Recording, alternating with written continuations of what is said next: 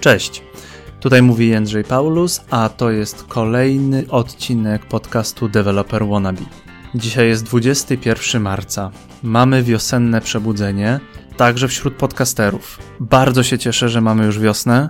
Ta zima była taka dosyć szara i ponura, dlatego zdecydowałem się na twórczy odcinek. Jak twórczy, to tworzenie produktu.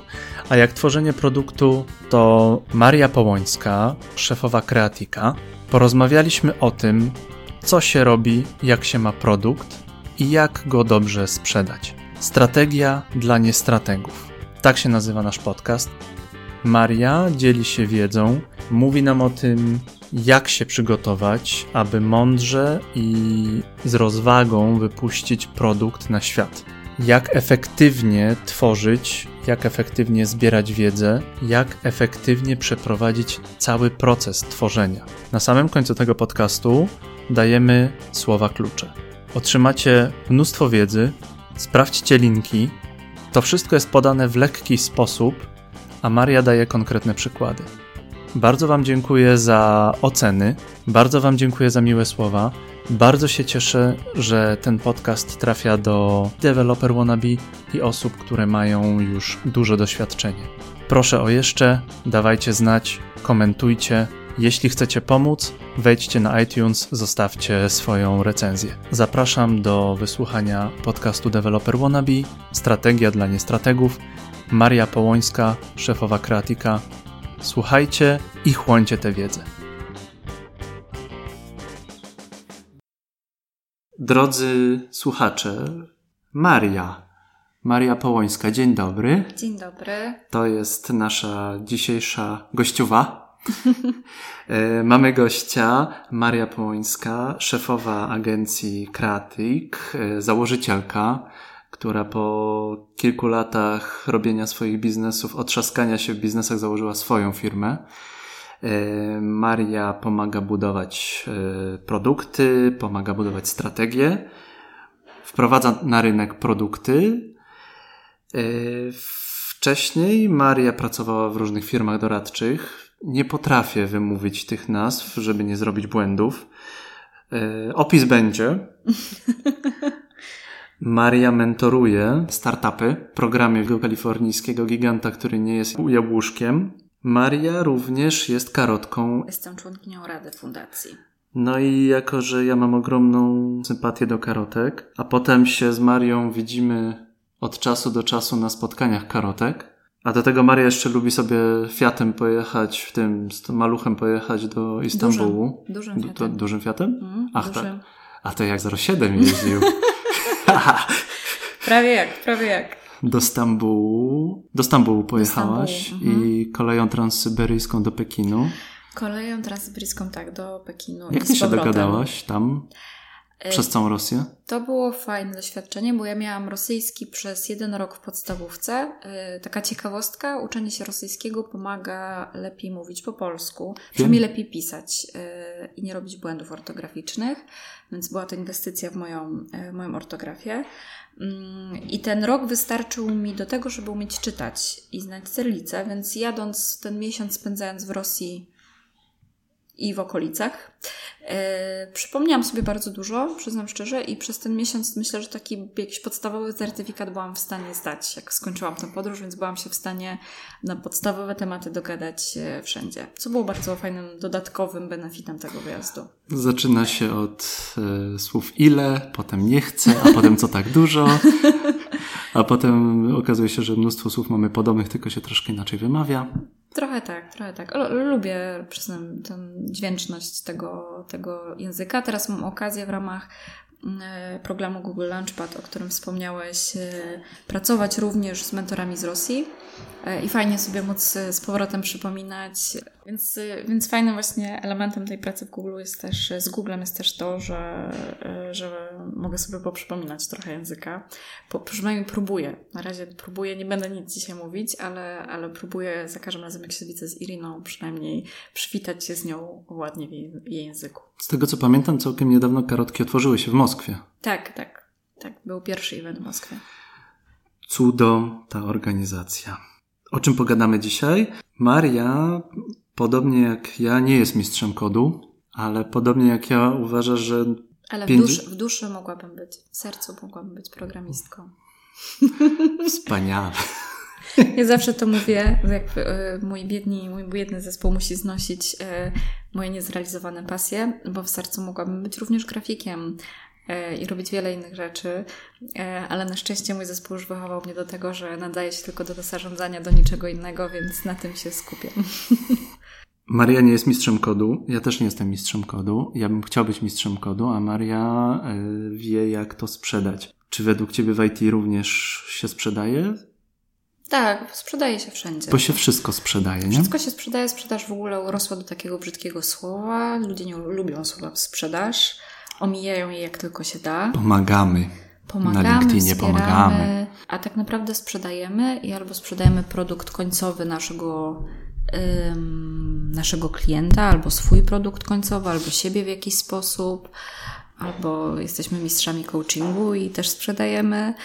Śmieję się, ale rzeczywiście jest tak, że to jest takie brzydkie słowo, a trzeba się z nim polubić, bo jeżeli robimy coś fajnego, coś sensownego, coś, co ma duży potencjał, to stety, niestety, ale musimy przekonać innych ludzi, żeby myśleli o tym produkcie, o tej rzeczy, którą robimy tak samo.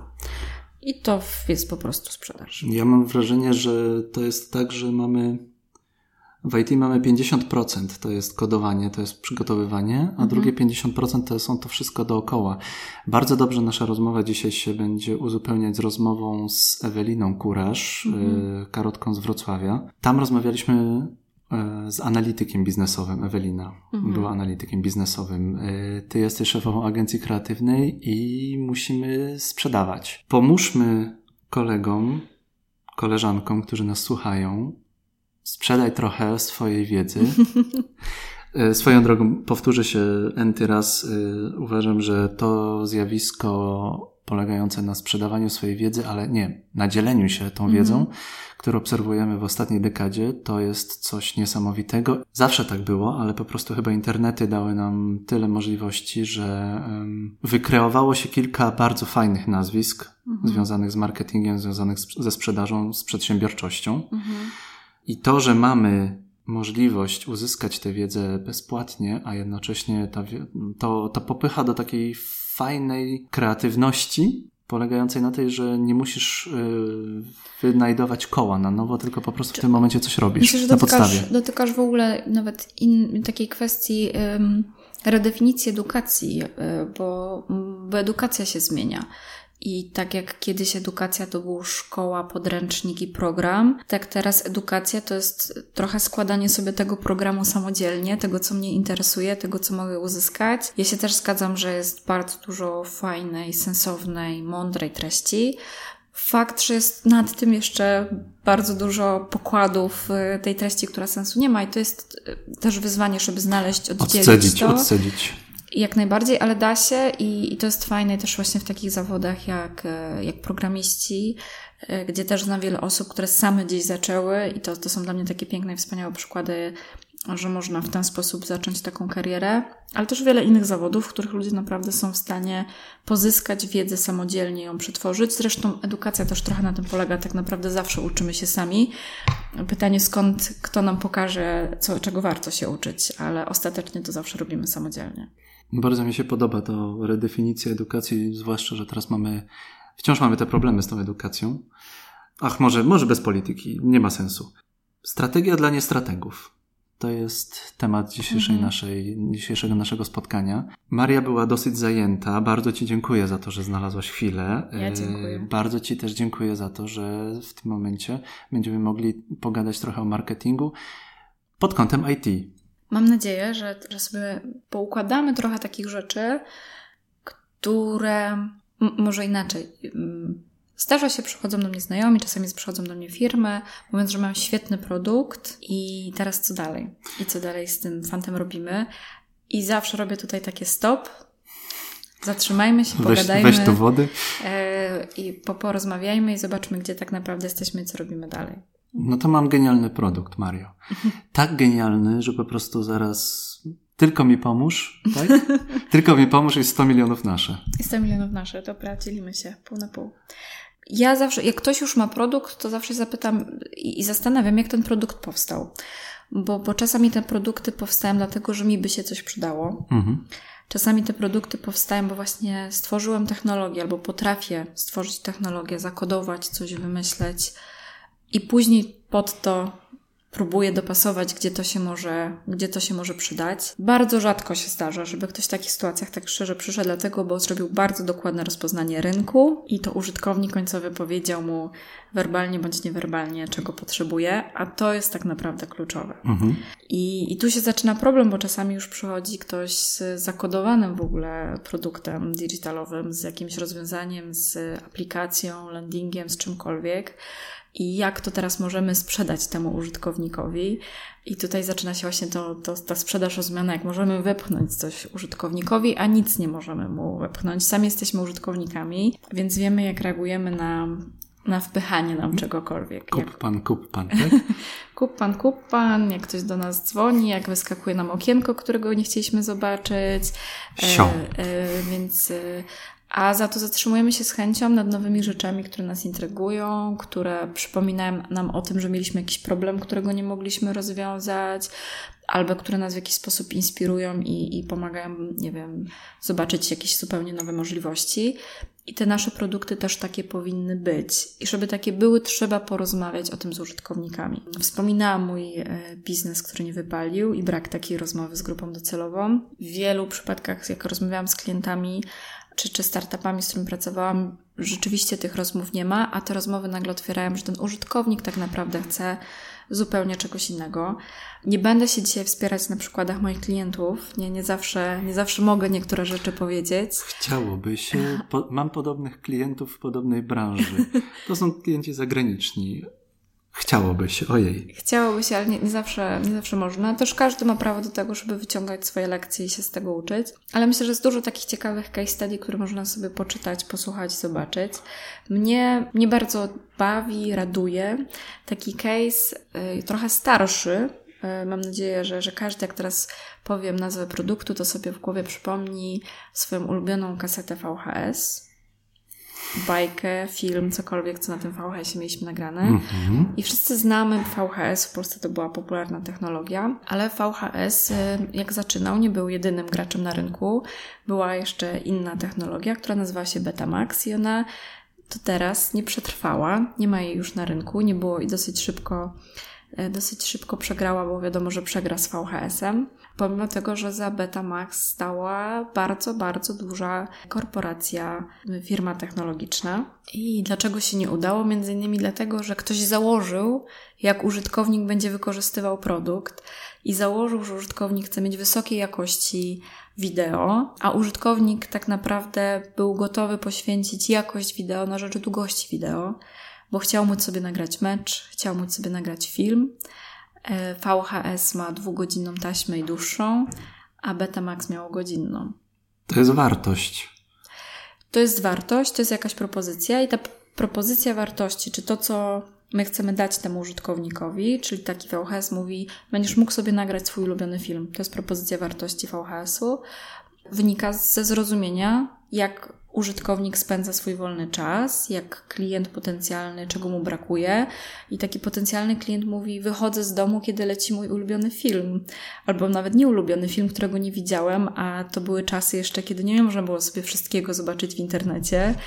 E, w związku z powyższym, jak nie zobaczę tego ulubionego filmu, czy tego filmu, którego nigdy nie widziałem, to następnym razem będę mógł taką szansę mieć na przykład za rok, za dwa albo za pięć. Włodzimierz Szaranowicz kiedyś leciał mecz, chyba na dwójce, mhm. a na jedynce było Opole, Sopot, coś takiego. Mhm. Tak mi się po prostu skojarzyło. Pamiętam jak gdzieś jak mówił, że w tym momencie, drodzy Państwo, zostańmy, oglądajcie mecze, włączajcie magnetowidy na jedynkę, obejrzycie to Opole Później. Chwilę później. Przeżywajcie mecz z nami. Dokładnie tak, dokładnie tak. Więc y, to jest ta potrzeba. To jest potrzeba, żeby nam coś FOMO istniało już wcześniej. Czy to się nazywa value selling, sprzedawanie wartości? Mm. Czy to jest jeszcze przed tym? Można, można już to tak nazywać, bo to, to value selling to jest w momencie, kiedy już komunikujemy na rynku, co mamy, co chcemy przekazać, ale żeby zacząć przekazywać, co mamy, to tak trzeba zacząć budować w ogóle ten produkt najpierw. Czyli najpierw cofamy się, cofamy do tego dnia, w którym mówimy, kurczę, wydaje nam się, że jest luka. Nie, nie wiem, wkurza nas, denerwuje nas to, że nie możemy obejrzeć tego ulubionego, o, nie możemy obejrzeć Opola, bo leci równolegle mecz i co możemy z tym poradzić. I to jest fajny pierwszy insight, to jest fajny powód, żeby zacząć w ogóle pracować nad technologią, ale później to dobrze, żeby nie technologowie, czyli programiści, czy product managerowie o tym decydowali, tylko ten użytkownik gdzieś, żeby miał to swoje prawo głosu. I nie chodzi mi absolutnie o to, żeby pytać o wszystko wprost żeby pytać użytkownika, czy kupiłbyś taki produkt, gdyby on był na rynku. Nie. Bo on powie albo nie, albo powie tak, bo nic nie kosztuje go żadna z odpowiedzi. Ale chodzi trochę o poobserwowanie. Chodzi o to, żeby usiąść z tym użytkownikiem, zobaczyć, jak on się zachowuje, popatrzeć na niego, zmierzyć, sprawdzić, co na przykład oglądają ludzie, jakiego rodzaju programy oglądają, z czym się wiążą, z czego rezygnują, o co się kłócą przed tym telewizorem na przykład. I na tej podstawie zacząć budować strategię produktu, a nie na odwrót. A nie dopasować swój produkt do tego, jacy ludzie są, bo tak to się nigdy nie stanie. Oprócz polityki, to o pilota się będę kłócił. O pilota, jaki kanał i właśnie znowuż to zauważenie, z czego rezygnujemy, co chcemy mieć nagrane. I ktoś słusznie zauważył, że chcemy nagrać. Oczywiście czasami to będzie serial poniżej godziny, ale w wielu miejscach już wtedy, kiedy te technologie wchodziły na rynek, a to były lata, mogę skłamać, ale późne 60., początek 70. Mhm. chyba, już filmy dwugodzinne były na rynku, więc to już można było zauważyć, zaobserwować. Oczywiście jest mi teraz bardzo łatwo oceniać i mówić o tym post factum. Zresztą powstała na ten temat bardzo interesująca książka. Możesz przywołać nazwę? Mhm. E, Paradoks strategii, chyba tak się nazywa. Link będzie w opisie. Dobrze. Paradoks strategii, tak chyba się ta książka nazywa, która oprócz tego case'u opowiada o innych rzeczach, właśnie jak nawet najlepsza strategia czasami pada i, i, i nie daje rezultatów, a u źródeł wielu problemów jest naprawdę brak zrozumienia użytkownika. I do tego, aby nie nastąpiła taka sytuacja, e, po prostu warto się przygotować. I ja też rozumiem to, że możemy nie mieć takich kompetencji w zespole. To też w ogóle trochę innego aspektu dotykamy, czyli jeżeli jesteście programistami, albo nie wiem, ja miałam na studiach pełno osób, które chciały być zarządzającymi, zawód prezes. E, e, I, I ani jedna, ani druga strona nie może sama zrobić biznesu.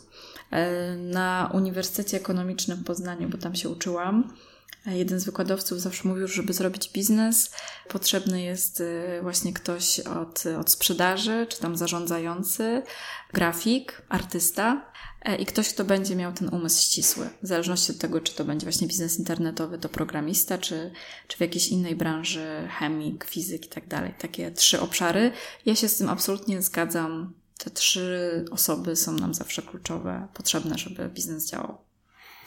Wspomniałaś VHS, wspomniałaś. Jak to się nazywało? To... Betamax. Betamax. Mi się tutaj analogia nasuwa z minidiskiem i CD. Tylko, że tutaj wygrało po prostu chyba. Nie, też długość wygrała. Długość większość. Forma. Generalnie mówimy o formatach, bo to jest rzeczywiście tak, że jedno to jest odtwarzacz, a drugie to jest jakby sam nośnik. Więc, więc te formaty są, mają znaczenie. To ma swoje określenie, takie profesjonalne określenie w ekonomii, to są dwa formy. Mów, wo, mów, mów. Wojna, wojna formatów.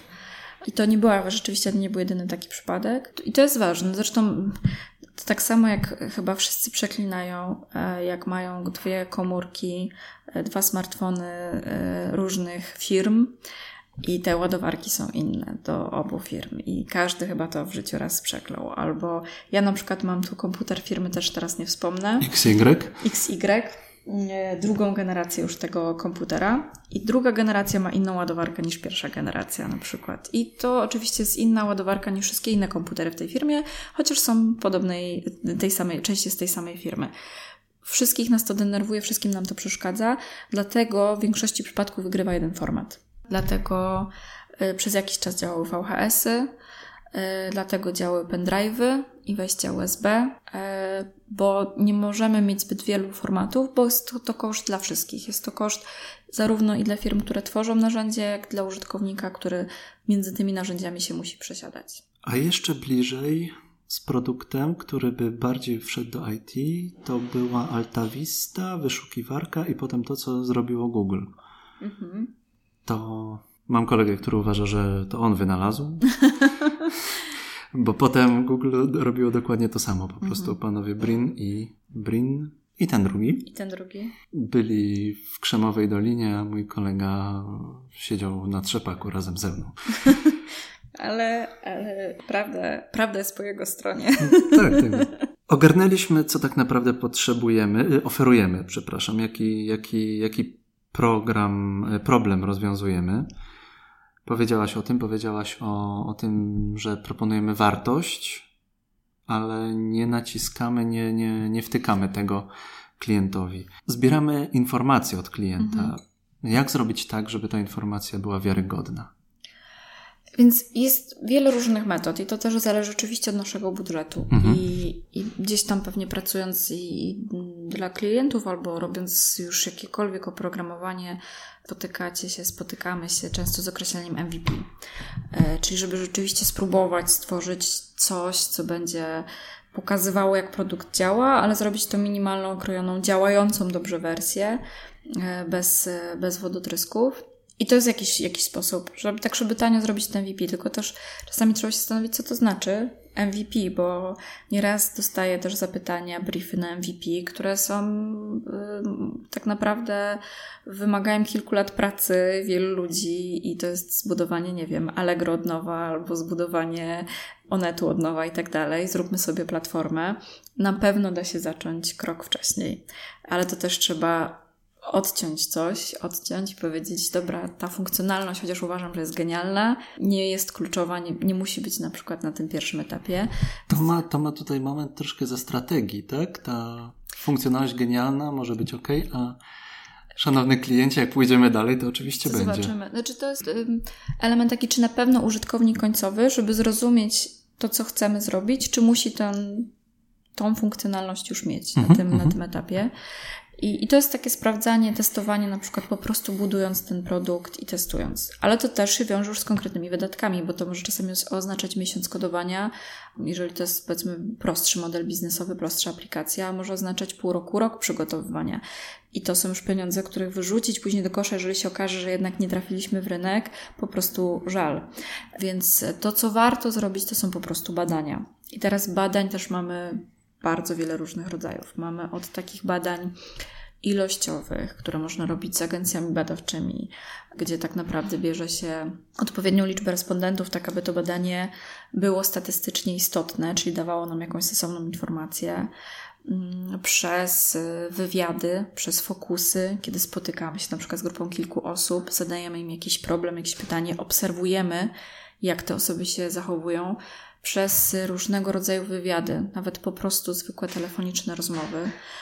Teraz niedawno byłam w Monachium właśnie na, na wydarzeniu, w którym mentorowaliśmy startupy, firmy, projekty, których celem było w jakikolwiek sposób wpłynięcie i ograniczenie głodu na świecie. Bardzo mm -hmm, poważny mm -hmm. problem.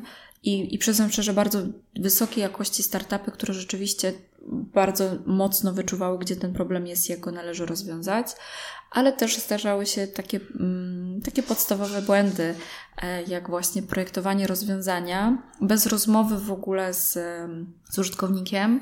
Taki bardzo fajny startup z Indii, z którym pracowałam, chciał przenieść swoje rozwiązanie na rynek na Sri Lankę. I też twierdził, że nie da się. Nie da się sprawdzić. Oni są w Indiach, więc nie mogą sprawdzić, jak jest na Sri Lance, ale jak już przygotują, wszystko będzie dobrze, znajdą inwestora i wtedy wejdą na ten rynek. Więc też udowodniłam i pokazałam im, że można znaleźć, zadzwonić. W dzisiejszym świecie, w szczególności kiedy mówi się, że potrzeba jest chyba siedem uścisków dłoni, żeby znaleźć kogokolwiek na świecie, udało nam się podczas jednej sesji ustalić, kto zna kogo, kto zna kogo, kto zna kogoś na tej Sri Lance, kto mógłby połączyć ich z tą konkretną branżą i nie w siedem, a powiedzmy w pięć uścisków dłoni znaleźć kogoś, kto poświęci czas, żeby zrewidować ich hipotezy.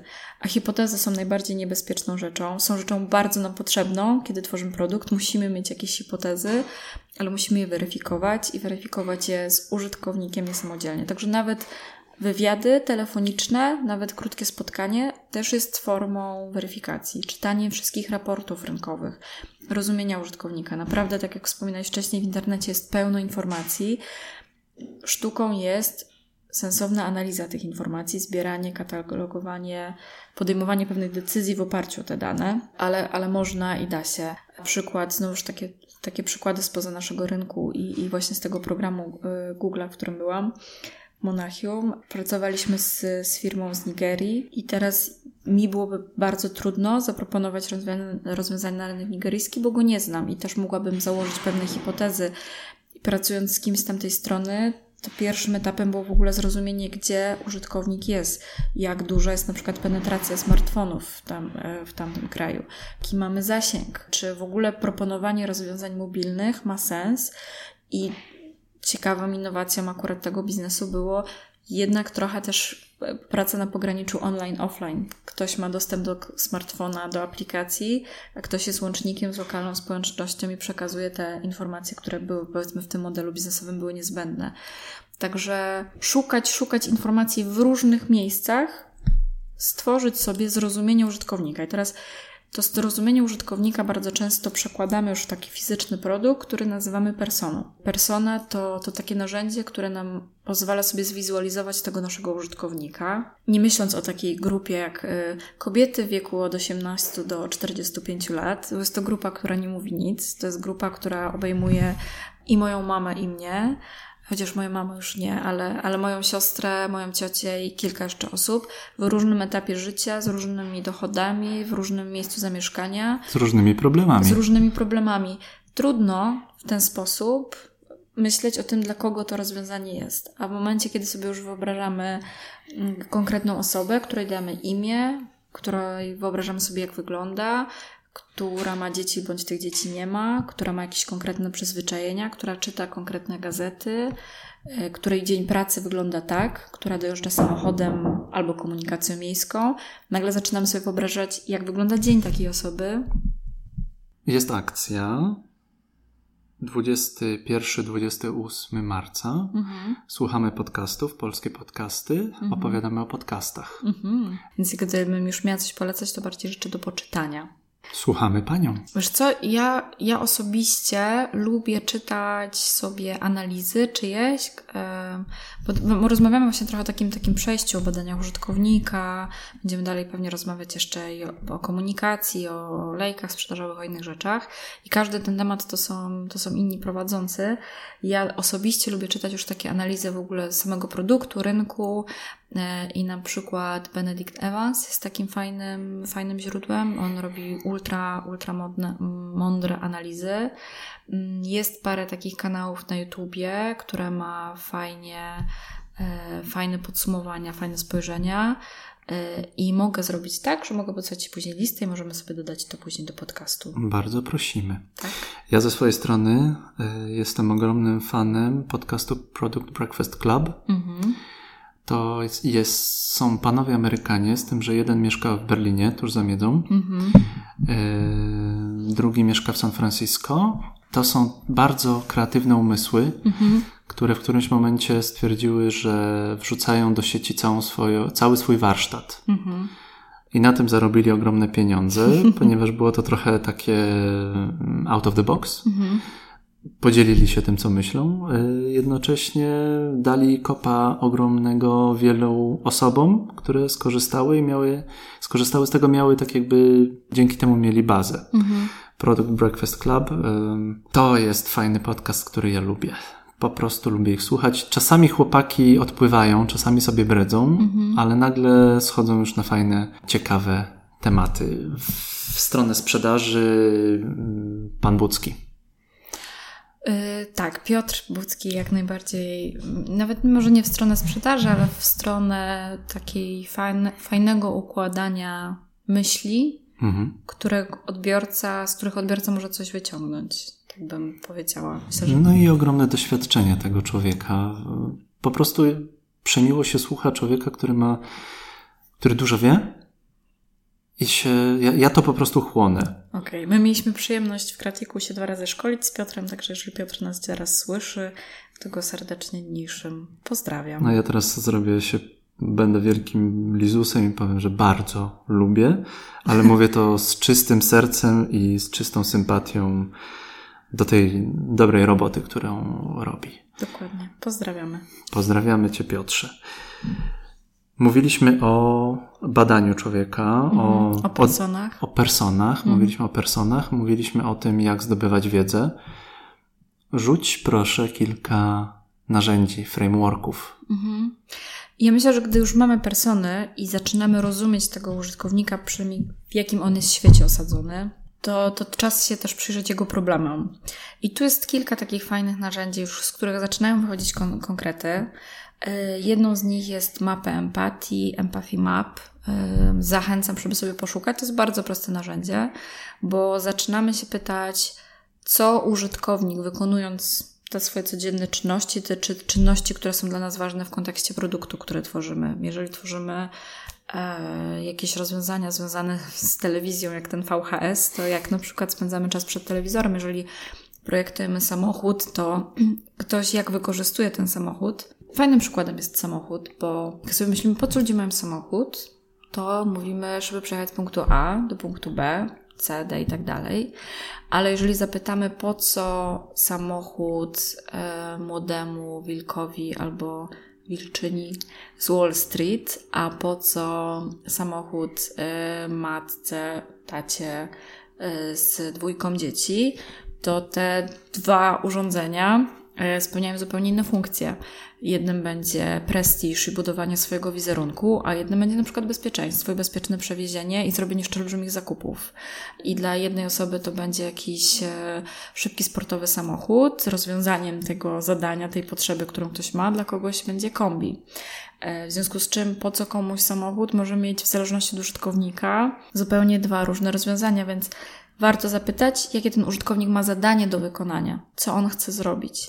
Zadanie czy motywacja w tym wypadku? Zadanie i później pytamy o inne rzeczy. Pytamy dalej o, o resztę, o tym, co on sobie myśli, czego on się boi, co on czuje, czego najbardziej chce, czego nie chce i tak dalej, i tak dalej.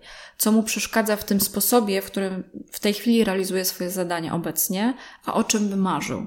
Gdyby mógł mieć wszystko, co chciałby dostać, i wtedy zastanawiamy się, gdzie my możemy wylądować z tym naszym produktem, co my jesteśmy w stanie rozwiązać z tych problemów, które my ewentualnie ma, a co jesteśmy w stanie dać może gdzieś dodatkowo, jakby stworzyć tą wartość dodaną. Latający samochód, jeżeli ktoś taki sobie wymarzy. Także ta mapa empatii ma trochę zrozumieć, pozwala nam wejść w głowę tego użytkownika. Gdzie jestem, czego potrzebuję, y, co myślę, co, co w tej chwili myślę, jak, y, czy myślę sobie, ojej, jestem straszliwie zmęczony, chciałbym to mieć jak najszybciej z głowy, czy myślę, boję się w kontekście produktu, jakiejś sytuacji i gdzie ten nasz produkt, gdzie to nasze rozwiązanie spotyka się z tym użytkownikiem. Mapa empatii. Co jeszcze? I tu tak sobie powoli przechodzimy do, do czegoś, do narzędzia, które się nazywa Value Proposition Canvas.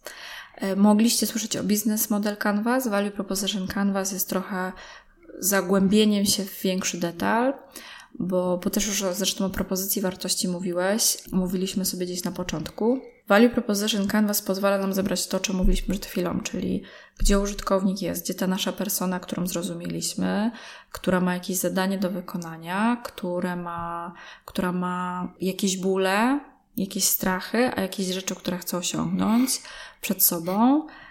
I mówimy, a tu jest nasza technologia, czy nasz produkt, i ona może tak ten ból rozwiązać, albo ona może tak nam pomóc zrealizować tą korzyść, którą szukamy. I z tego zaczyna się tworzyć ten produkt. Co ja ostatecznie daję? Pomagam ci, e, rodzino, mamo, tacio, tato, dwójki dzieci, przewieźć bezpiecznie wasze dzieci i zrobić wam zakupy, albo pomagam wam rekinom finansjery jeszcze lepiej zaprezentować się e, na rynku czy w kontakcie z potencjalnymi klientami. Zaczynamy budować już ofertę. Już nie pokazujemy, sprzedaję ci samochód, tylko sprzedaję ci coś, co ty chcesz zrealizować. Sprzedaję ci, zaspokajam ci tą potrzebę. I, I tak budujemy value proposition, bo to jest bardzo trudne ćwiczenie. To się teraz tak łatwo mówi, bo, bo samochód też jest takim produktem, który już sobie znamy i, e, i czytamy wszyscy autoświat od dziecka, e, więc, e, więc widzieliśmy tych samochodów pełno i sobie pokrytykowaliśmy, poocenialiśmy, a mówimy często o propozycji wartości dla czegoś zupełnie, zupełnie nowego. I fajnym ćwiczeniem jest, i to też wszystkich zachęcam do tego, żeby sobie spojrzeć na produkty, z których korzystamy i zastanowić się, jaka jest ich propozycja wartości. Co tak naprawdę ja robię z tym rzeczą, którą. Jak korzystam z Ubera, to tak naprawdę robię co? Jaka jest propozycja wartości Ubera? Muszę szybko i tanio przejechać, nie wiem, z knajpy do domu. Na przykład, to może być tak, a ty tak to odbierasz, nie? To jest jakby dla ciebie propozycja. Albo się wartości. bardzo spieszę na trening i uciekł mi tramwaj. Stryk, Uber, Dojechałem. I to, to, jest, to jest jeden element, to jest element do ciebie jako użytkownika, ale pamiętajmy, że na przykład w Uberze jest jeszcze cała bardzo istotna grupa użytkowników, a mianowicie kierowcy. Kierowcy nie są pracownikami Ubera, są również użytkownikami aplikacji Uber. No tak, ja patrzę tylko jako klient. Ty patrzysz tylko jako klient. No Uber mi może jeść, przywieźć. ale, ale Uber też mówi, wykorzystaj samochód, który masz, z którego korzystasz w ciągu dnia przez godzinę dziennie, niech ten samochód pracuje przez 10 godzin dziennie, niech zarabia na siebie. Nie? Mm-hmm, Czemu mm-hmm. by nie skorzystać z, z zasobu, który w tej chwili po, w ogóle całe sharing ekonomii, które się, które się zrodziło w ostatnich latach, E, w których mówimy, możemy z jednego przedmiotu może korzystać kilka osób. Jedna osoba jest właścicielem, ale korzysta więcej osób. Korzysta więcej osób z danego samego urządzenia. Tak, wiem, że w tych bogatszych społeczeństwach i Europy i Ameryki tak korzystają z samolotów, korzystają bogacze. O, to ciekawe. E, wiem, że w Kalifornii jest to dosyć popularne. Pracowałem kiedyś w Lufthansie. Mhm. E, dochodziły do mnie takie informacje właśnie o, tym, o tych grubych rybach finansjery z Frankfurtu czy z Monachium, mhm. które dorobiły się tak naprawdę ciężką swoją pracą i miały ten, ten jeszcze element e, oszczędności w sobie i zamiast sobie kupować fajny samolot, który stoi w hangarze przez 5 dni, to, się po prostu zrzucili na jeszcze lepszy, ale w tym momencie się jakoś dzielą tymczasem. I ten samolot lata. Bardzo. To jest bardzo wysoko, to jest tak naprawdę niedościgniony dla nas przykład w mhm. tym sensie, że no. Tak, tak, w Polsce chyba. Miliardów raz, nie zarobimy. W Polsce chyba była jakaś taka promocja tylko na Uberze, że można było sobie helikopterem polecieć przez tak, chwilę. Paris Hilton, ach, ach. E, tak, ale na co dzień nie można. E, ciekawe, ale to, to właśnie trochę o to chodzi. No to z oczywistym przykładem jest również Airbnb, mm, gdzie wykorzystujemy mieszkania, pokój, który mamy, który może też zacząć dla nas pracować. I, I to jest ta propozycja wartości, tak? To jest propozycja wartości jedna dla użytkownika. Dla użytkowników Airbnb to będzie zwiedzaj, ale e, lub tak locals, tak? Jakby mm -hmm, rób to mm -hmm. bardziej tak aut autentycznie, naturalnie, poznaj kogoś przy okazji i pomieszkaj. Zresztą to jest podobna propozycja wartości jak couchsurfing, który jest... E, Hospitality, um, tak? Który jest e, za, za darmo, czy tam za dobre słowo i ciasto. Izrael. E, to było, to było moje couchsurfing. Tel Awiw i Jerozolima. Coś cudownego. Więc to, to są takie, takie przykłady, które właśnie dobrze sobie w głowie przepracować, co tak naprawdę mi ten ktoś daje, albo co próbuje dać na rynku, i wtedy zobaczyć, czy my jesteśmy w stanie na tym samym poziomie też taką propozycję wartości zbudować dla naszego, dla naszego przykładu, dla naszego projektu. Czy nie zaczynamy mówić, mój produkt robi tere, tere, to, to, to i to, i my wymieniamy 15 funkcjonalności. To nie jest propozycja wartości. Funkcjonalności są rzeczą, które są dzisiaj, jutro mogą być inne, jutro konkurencja może dodać te same. Propozycja wartości jest czymś bardzo unikalnym dla naszego biznesu, czymś, co powoduje, że ta druga strona, użytkownik, który siedzi z nami e, czasami vis-a-vis, a czasami przez komputer, powie: Tak, kupuję tych ludzi, chcę z nimi pracować, chcę z tego skorzystać, lubię ich. Jakby pomogą mi, rozwiążą mój problem. Jako twórca, nie wiem, pracownik firmy IT, ja mam tej wartości tak naprawdę nie wymyślać, ja mam ją zbadać, mam ją znaleźć, tak? Tu są y, różne teorie, mhm. różni, różni myśliciele w zakresie, w zakresie sztuki marketingowej twierdzą inaczej. Są nurty, które mówią, że potrzeb się nie wytwarza, potrzeby się odkrywa. Są tacy, którzy twierdzą, że można potrzebę stworzyć, że pewne rzeczy nie istniały, a my je przynieśliśmy na rynek i, i ludzie zaczęli ich pragnąć. Ja się nie opowiadam tutaj po żadnej stronie. E, dla mnie, dla mnie jest ważne zawsze to, żeby zrozumieć tego użytkownika. I jeśli jesteśmy w stanie stworzyć coś, o czym on nigdy by nie pomyślał, ale sobie uświadomi dzięki nam, super. A jeżeli rozwiążemy coś, co on umie nazwać, to też jest, to też jest ok. Niemniej zawsze to się trochę do tego właśnie odwołuje, że ta nasza propozycja wartości musi korespondować z uczuciami, problemami, przemyśleniami uświadomionymi bądź nie użytkownika. Mhm. Znaleźliśmy wartość, y, mniej więcej określiliśmy konsumentów tej mhm. wartości, czyli znaleźliśmy informacje, mhm. przebadaliśmy, przeczy, przeryliśmy się przez tysiące książek, raportów. Mhm. Y, Wiemy. Zablokowali nas na Survey Monkey, tak? To teraz musimy to wypuścić na świat. Dobrze myślę? Tak, i ja też jestem tutaj zwolenniczką tego, żeby wypuszczać jak najszybciej, jak najwcześniej, nawet przed produktem żeby teasować, żeby informować wcześniej i rozmawiać o tym produkcie. Oczywiście, ile mamy pewność, że ten produkt powstanie, bo znane są też historie startupów, które dużo obiecały, a tego nie dowiozły. Tu przykładem jest na przykład taki startup mm, badanie krwi. Jak się nazywał startup? Yy, Teranos. Mhm. Teranos i to był startup, który obiecywał, że przy bardzo niewielkiej próbce krwi będzie mógł ją bardzo dokładnie przeanalizować, po czym okazało się, że te analizy rzeczywiście jednak tak nie wyglądały. Startup zebrał bardzo dużo pieniędzy, bardzo wielu inwestorów uwierzyło w niego, no a ostatecznie został ten, ta firma została zamknięta rok, rok temu.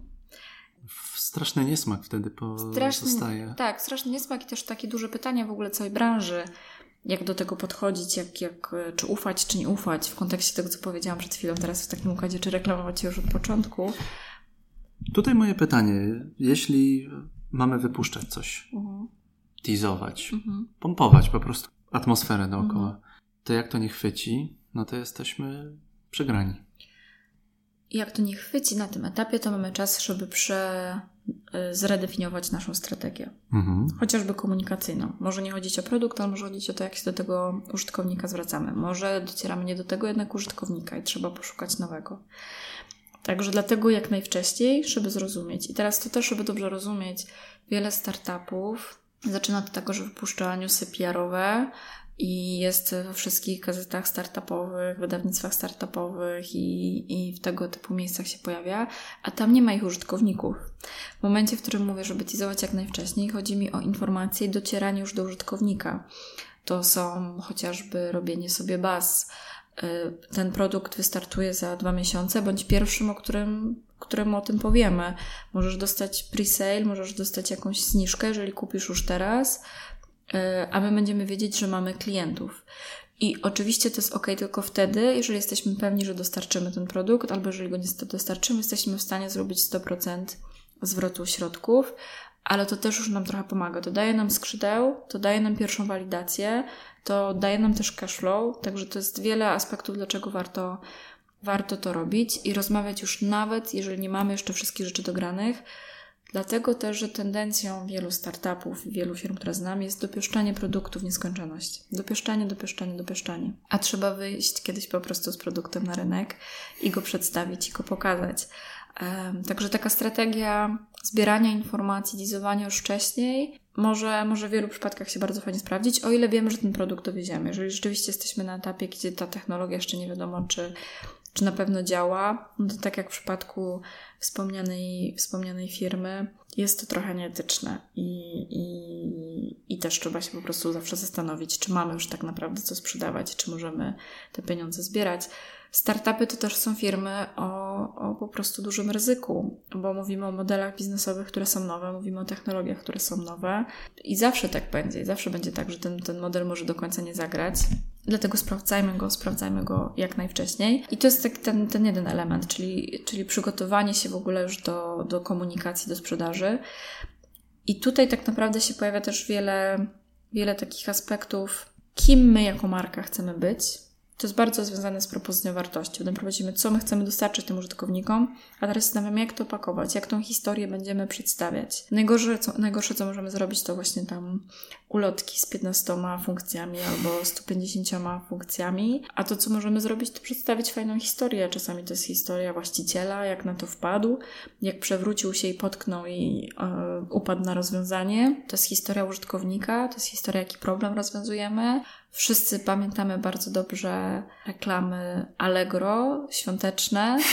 Um, i, I nie trzeba o Allegro mówić też z wielu względów, dlatego że też ten produkt na rynku jest z kupę lat, ale o Allegro nie chcielibyśmy słuchać pod kątem kolejnej funkcjonalności dodanej do Allegro, czy jakiejś drobnej zmianie w UX-ie. Chociaż pewnie jest tych zmian pełno, które ciągle mają powodować, że ten produkt będzie coraz lepszy.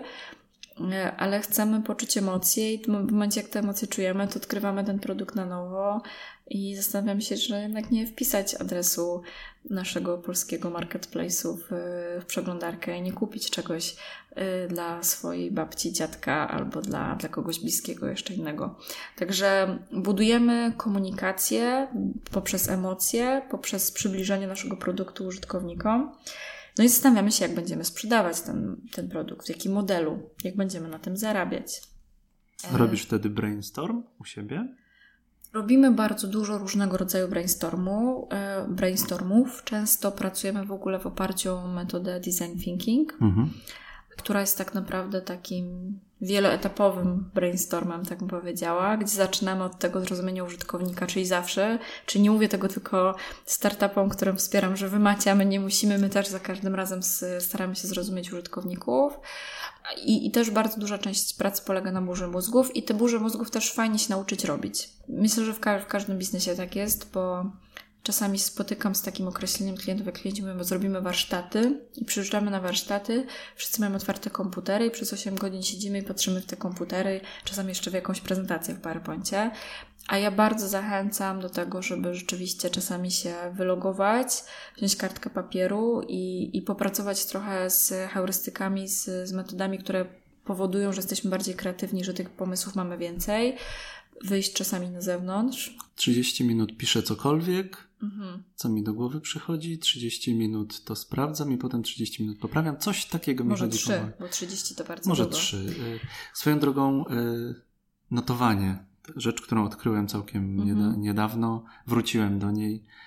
Już chyba nawet o tym mówiłem w rozmowie z Marcinem Górką, ale notowanie i jak notowanie to Wojtek Struzik, rozwój osobisty dla każdego.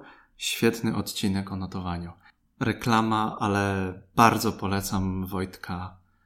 Wow, to był odcinek. Dziękuję. Pozdrawiamy też Wojtka. Wiesz co, y, fajna metoda. My stosujemy wiele różnych rzeczy. Tak naprawdę zespół, który organizuje te warsztaty, ciągle zadziwia mnie tym, jak w jaki sposób jeszcze można taką burzę mózgów zrobić. Więc są to i, i karteczki, i nie wiem, opowiadanie sobie historii, mm, i jakieś takie zabawy kreatywne, w ogóle czasami niezwiązane z tym problemem, który mamy rozwiązać, tylko po to, żeby nam się szare komórki pootwierały. Także bardzo, bardzo różne metody ale one są nam potrzebne, bo te problemy będą trudne i będą wymagały niestandardowego podejścia. Bo to, co będziemy robić, będzie czymś nowym i będzie czymś trudnym. Gdyby to było łatwe, to wszyscy by to robili. Mm, I, tak, i, i zarówno marketing, sam produkt, sprzedaż są wszystko rzeczy, na które będziemy szukać trochę nowego pomysłu, którego nie ma. Oczywiście możemy próbować inspirować i kopiować. Ja uważam, że kopiowanie jest jakąś formą admiracji i w jakimś zakresie jest dozwolone, ale tak mądrze kopiować, zobaczyć, czy to kopiowanie z innej branży się sprawdzi u mnie, czy nie muszę tego zaadaptować, zmienić, czy nie zrobić tego inaczej. Yy, bardzo mnie teraz fajnie zaskoczyła jedna firma, która próbowała mi coś yy, sprzedać i zaproponować współpracę. Mm, na rynku agencji e, są też takie firmy, które przynoszą klientów i proponują, e, to są już takie duże platformy, gdzie, gdzie są przetargi rozpisane, gdzie są ci klienci, którzy szukają agencji, jest taka próba połączenia, taki Tinder dla, e, dla agencji, dla klientów. I takim najczęstszym modelem jest to, że, że płaci się prowizję w takich, w takich sytuacjach. No i jako agencja dostaję dosyć dużo takich zapytań, czy nie chciałam się do takiej platformy, platformy przyłączyć. Mm, jedna mnie teraz firma zaskoczyła modelem biznesowym, bo zaproponowała, że to ja zapłacę za bycie na platformie i dostanę za to żetony do wydania i że będę mogła tymi żetonami kupować sobie wejście na przetarg, co w oczywisty sposób będzie trochę regulować popyt i podaż, bo w związku z tym nie każdy się będzie decydował, żeby brać udział w każdym przetargu, tylko każdy musi zdecydować, jak te swoje żetony w tej grze w tej grze wydać. Nie powiem, czy się zdecydowałam, czy nie, e, ale powiem, że bardzo mnie zaciekawił sam model i też pogratulowałam twórcom akurat takiego podejścia. Jest to, jest to jakieś niestandardowe rozwiązanie na rynku, które wydawało się, że ma już to w jakiś sposób ograne, więc chociażby z tego względu już jakoś ktoś wyróżnił się na rynku, tego jak będzie się monetyzował, jak będzie zapraszał wszystkich do, do tej zabawy. Trzeba szukać tych takich wyróżników, tego jak będziemy oferować to, co już mamy, w jaki sposób będziemy ten nasz produkt podawać. Rozmawialiśmy o burzy mózgów, o wzorcach, mhm. jak znaleźć, jak dotrzeć. Promocja. Mówiliśmy, jak zbudować przekaz marketingowy, jakie kanały wybrać. Nie wiem, jedni się grupują, jedni się rozgrupowują, jedni uderzają w jakieś e, Facebook, mhm. ktoś uderza w Tindera. Mhm. Słyszałem o takim produkcie firmy w San Francisco. To była knajpka, mhm. która wynajmowała krzykaczy.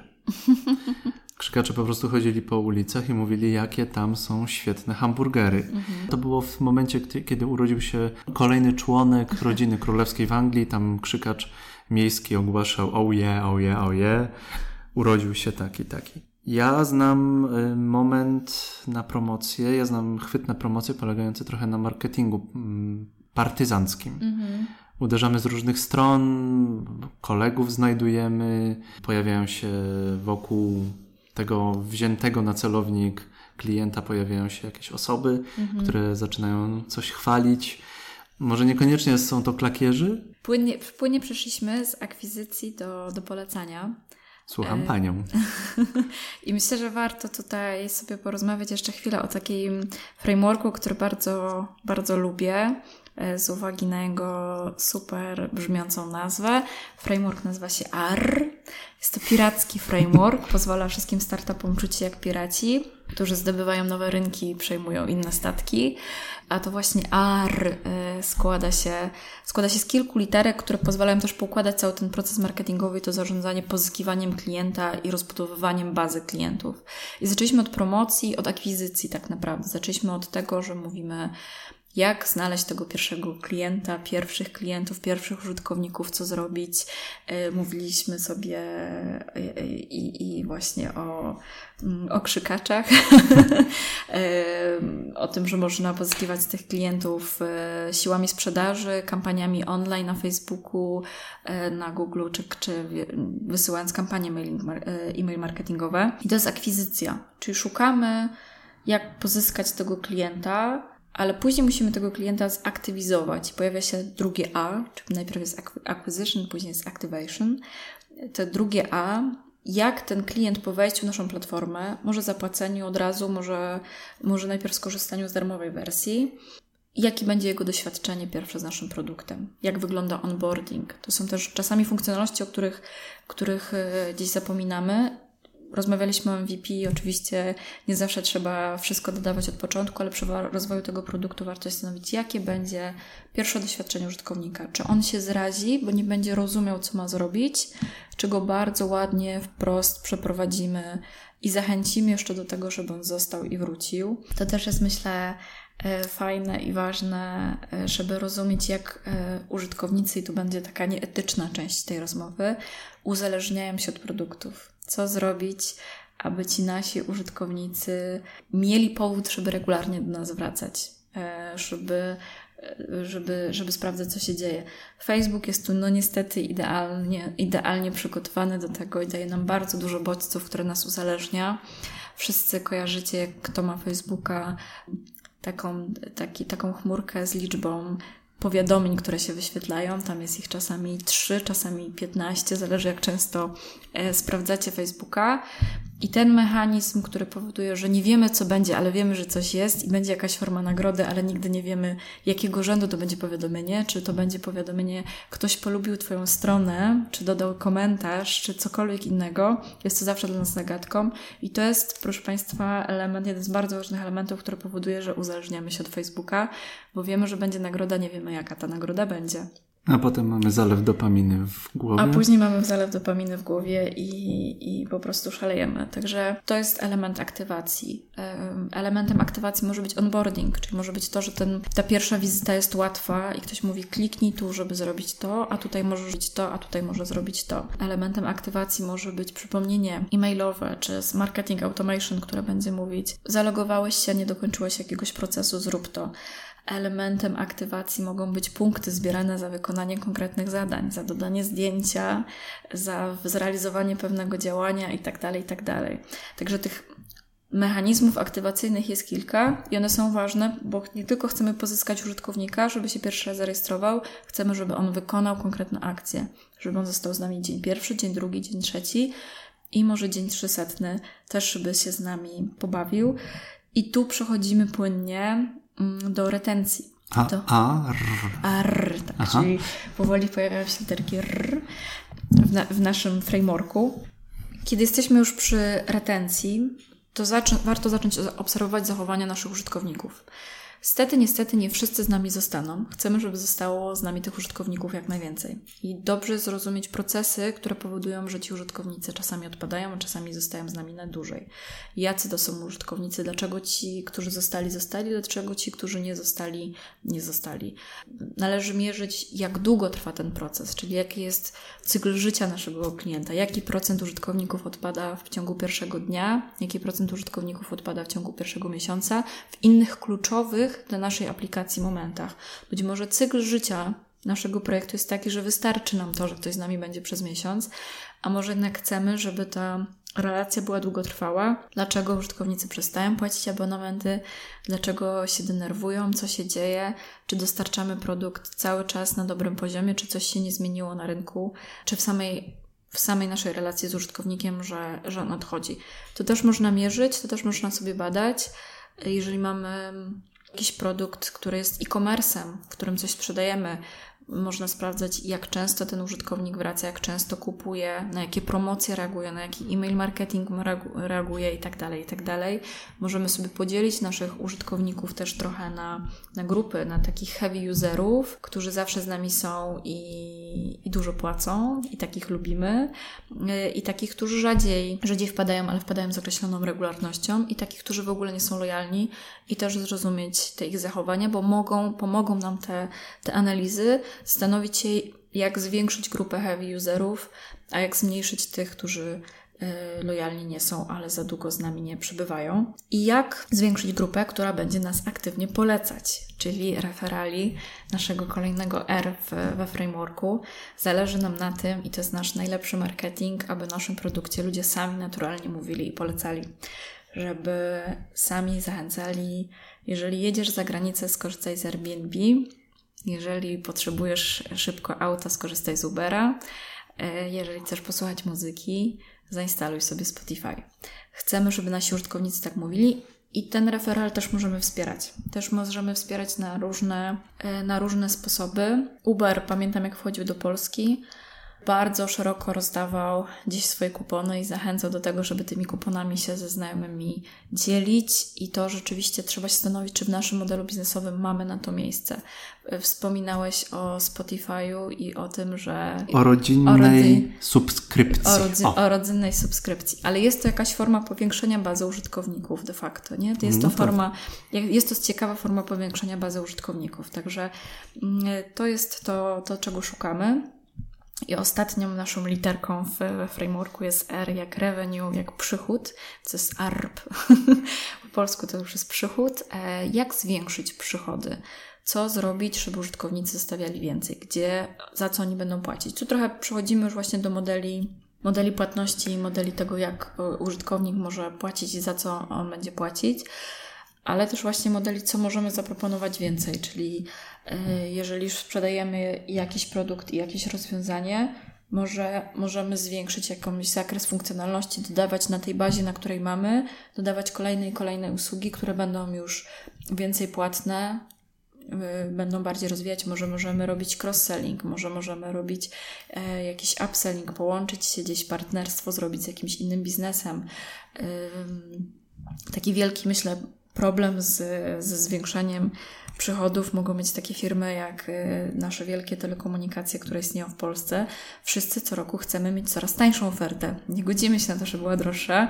I, nie, i tylko nie. chcemy, chcemy żeby, żeby ta oferta była coraz tańsza i takie filmy muszą być bardzo innowacyjne w tym, za co jeszcze one mogą pobierać od nas wynagrodzenie, co dodatkowego mogą nam dać, żeby gdzieś ten swój koszyk powiększać i tutaj już naprawdę pojawiają się właśnie różnego rodzaju innowacje, czyż można z konkretnej sieci wykorzystać jako de facto e, przepustkę do tego, żeby korzystać z innej usługi, e, z, z jakiejś właśnie, nie wiem, Netflixa, czy z... Tidal, Tidal. Z Tidal, tak, tak z Showmax i tak dalej, jak jeszcze był w Polsce, mhm. też miał partnerstwo z jednym z telekomunikacji i mając abonament można było przez kilka miesięcy skorzystać za darmo na przykład z danego rozwiązania. To jest trochę na granicy referalu, czyli no trochę tego polecenia, tego, że ten użytkownik przychodzi z jakiegoś innego źródła, czy tam, czy w jakiś sposób to jest jakaś e, akwizycja, ale właśnie również szansa na zwiększenie potencjalnie swoich przychodów w partnerstwie z kimś innym. Także ten model, ten, ten framework piracki zaczyna fajnie pomaga nam prowadzić użytkownika przez cały jego cykl życia. Od momentu, w którym go zainteresujemy w ogóle naszą ofertą, przez jego bycie w aplikacji, przez to, dlaczego może odejść, co się może dziać, przez zwiększanie lojalności i zachęcanie do, do polecania i na końcu generowanie jeszcze większych zysków z tego klienta, który decyduje się z nami przez tą całą podróż przejść. Jak nam wygeneruje lepszy obrót, zysk self-service? Self-service nie wiem, czy będzie takim wprost, to nie chodzi o zwiększenie zysków, tylko rzeczywiście takie budowanie modelu biznesowego, w którym zastanawiamy się, czy lepiej, jeżeli użytkownik będzie miał tą obsługę, czy wystarczy, czy musi mieć tą obsługę i płaci tak dużo za produkt, że ma prawo tej usługi oczekiwać, czy nie. Jeżeli płacimy za usługę złotówkę, to myślę, że nie, nie spodziewamy się tego, że ktoś będzie 24 godziny na dobę siedział pod telefonem i odpowiadał na każde nasze pytanie. Fajnie, jak będzie gdzieś fak, fajnie, jak gdzieś będę mogła wysłać maila, dostanę odpowiedź. Ale nie zawsze, nie zawsze tak jest. jest e, jestem wielką fanką aplikacji Duolingo. Uwielbiam Duolingo, bo rzeczywiście wymusiło na mnie całkiem fajne, zbudowanie fajnych nawyków, e, jeżeli chodzi o naukę języka. Jakiego języka? Języka koreańskiego. Ach. Jędrzej tak się uśmiecha, bo wiedział, że jestem wielką pasjonatką Korei, więc uczę się języka koreańskiego i mój rekord to było ponad 100 dni uczenia się codziennie w aplikę przez, przez Duolingo, ale tam nie ma y, obsługi. Ja nie mam tam do kogo zadzwonić. Y, gdy mi się coś zepsuje, coś nie działa, nie wiem, nie zaliczył mi się jakiś dzień y, i musiałam kombinować, jak to rozwiązać. Można gdzieś napisać, jest forum, jest bardzo duże wsparcie, na przykład community, pewna, pewien rodzaj self-service, który, który całkiem nieźle działa. I to jest właśnie zawsze ta decyzja, co ja daję użytkownikowi, albo na czym mogę obniżyć koszty działania, żeby to, co produkuję, po, proponuję użytkownikowi, było tańsze i bardziej akceptowalne dla niego cenowo. Self-service y, jest, myślę, że ważny, w szczególności jeżeli mamy produkty typu SaaS i zastanawiamy się właśnie nad tą strategią, jak, jak to poukładać. I jeżeli będziemy mieć sytuację, w której mamy bardzo skomplikowany i drogi produkt, który jesteśmy w stanie sprzedawać self-service, to mamy ten niski koszt w ogóle utrzymania obsługi tego klienta. Klient sobie sam wchodzi, sam się onboarduje, wszystko się dzieje samodzielnie, super fajnie, a jeszcze płaci nam za to kilkaset tysięcy w skali roku, świetnie. Bardzo rzadki temat, jak się tak udaje, to gratulacje, gratulacje jeżeli ktoś taki biznes wymyślił, działał, to, to super się cieszę i trzymam kciuki za rozwój. To jest budka z kebabami. no myślę, że tam niestety ta obsługa wcale nie jest taka najtańsza, ale trochę, trochę tej pracy ludzkiej wymaga. A na drugim końcu mamy sytuację, w którym mamy bardzo drogą sprzedaż. Trzeba pojechać z klientem osobiście, się spotkać. Kilka razy sprzedaż trwa rok, zanim się ją zamknie, a na końcu wygrywamy abonament w wysokości 12 zł miesięcznie. Nie? I to jest druga w ogóle, drugi koniec, y, drugi koniec linii. Gdzie tu sens? Nie ma. Jak takie modele się pojawiają, a się pojawiają, to niestety następuje smutna decyzja o zamknięciu i, y, i zakończeniu biznesu, albo mniej przyjemne jeszcze bankructwo. Y, także to też warto sobie przeanalizować, jak się formuje strategię cenową i strategię tego, jak to będę sprzedawać, biorąc pod uwagę właśnie też ten czynnik. Jeżeli chcę sprzedawać coś, co jest bardzo drogie i skomplikowane, to też prawdopodobnie będę musiał zainwestować dosyć mocno w siły sprzedaży, które przekonają tego użytkownika. Jeżeli chcę sprzedawać coś tanio, to całkiem możliwe, że nie będzie mnie nawet stać, nawet jakbym chciał mieć super obsługę 24 godziny na 7 pod telefonem chociażby, to może mi się to po prostu nie skalkulować, bo ta mm, wartość użytkownika w czasie, ten lifetime value naszego użytkownika może nie wygenerować wystarczająco dużo, żeby nam się to płacało. Musimy się zastanowić, jak zrobić tak, żeby użytkownik w miarę możliwości sam się w tym procesie obsłużył. Udostępnisz jakiś link dla tego SASA? Udostępnię, muszę sobie przypomnieć i poszukać, ale jest taki, e, taka fajna analiza, taka fajna macierz, która to ładnie prezentuje i myślę, że fajnie obrazuje ten problem, więc postaram się to dla Was poszukać i, i przesłać.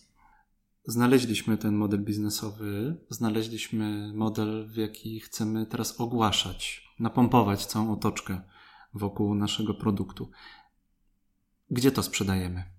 Z czego korzystamy, żeby to. I tu znowu wracamy do użytkownika. Gdzie jest nasz użytkownik? Y, pracowaliśmy kiedyś ze startupem, który sprzedawał y, swoje rozwiązanie lekarzom.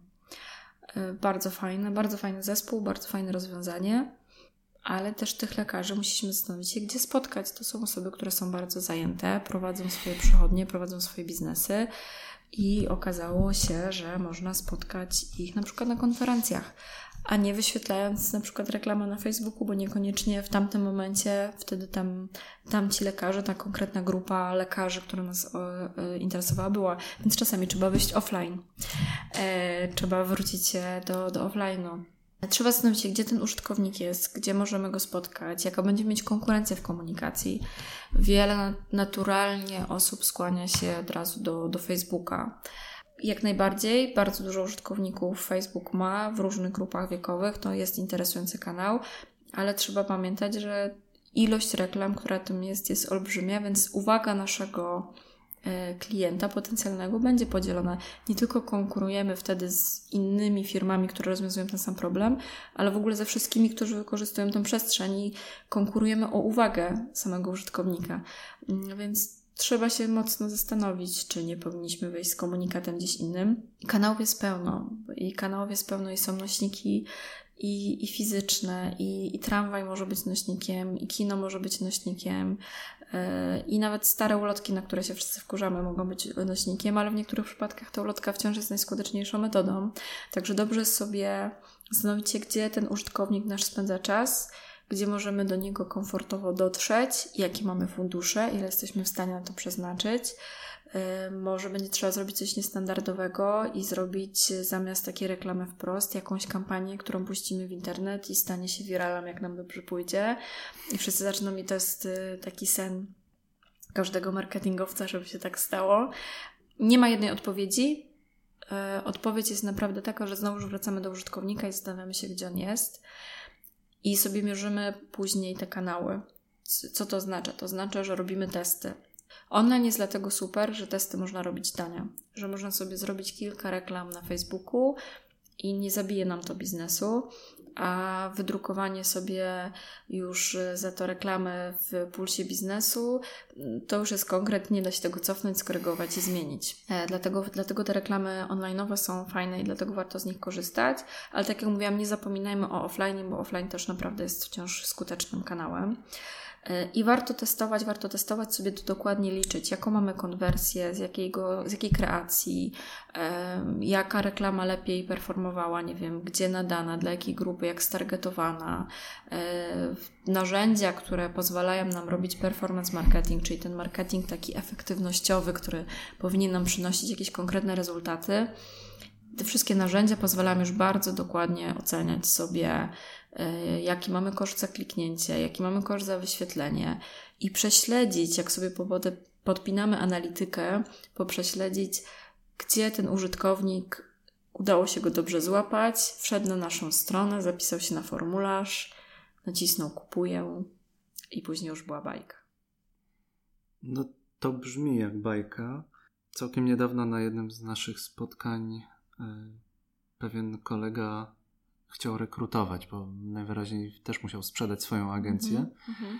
czy swoje, swoje przedsiębiorstwo, bo szukali odpowiednich ludzi, więc on wspominał o tym, że rekrutują również przez Tindera. No, ludzie używają Tindera i Tinder, Tinder jest po prostu normalną aplikacją, którą się używa. Tam no rekrutował. I tu mogą się zadziać dwie rzeczy, bo, bo pewnie z uwagi na to, że nie standardowo wykorzystał kanał, yy, to mógł spotkać się z jakimś zainteresowaniem. Ktoś mógł stwierdzić, o kurczę, ciekawe. Ale co do zasady, użytkownik, który jest na Tinderze, niekoniecznie chce być, iść do roboty. Iść teraz do pracy. Niekoniecznie chce wiedzieć, że pracodawca go profiluje w jakiś sposób w tym momencie i, i tam trafia. Ta reklama akurat do niego. Także no to dosyć ryzykowne, ryzykowne podejście, ale brawo za to, że za szukanie niestandardowych rozwiązań, bo, bo o to jest rzeczywiście trudno. To jest tak naprawdę wiele różnych strategii. Na przykład kiedyś robiliśmy taką strategię, rozmawialiśmy z klientami że wyświetlanie reklam displayowych, banerowych w internecie, w całym internecie nie ma sensu. Bardzo szukamy kontekstu.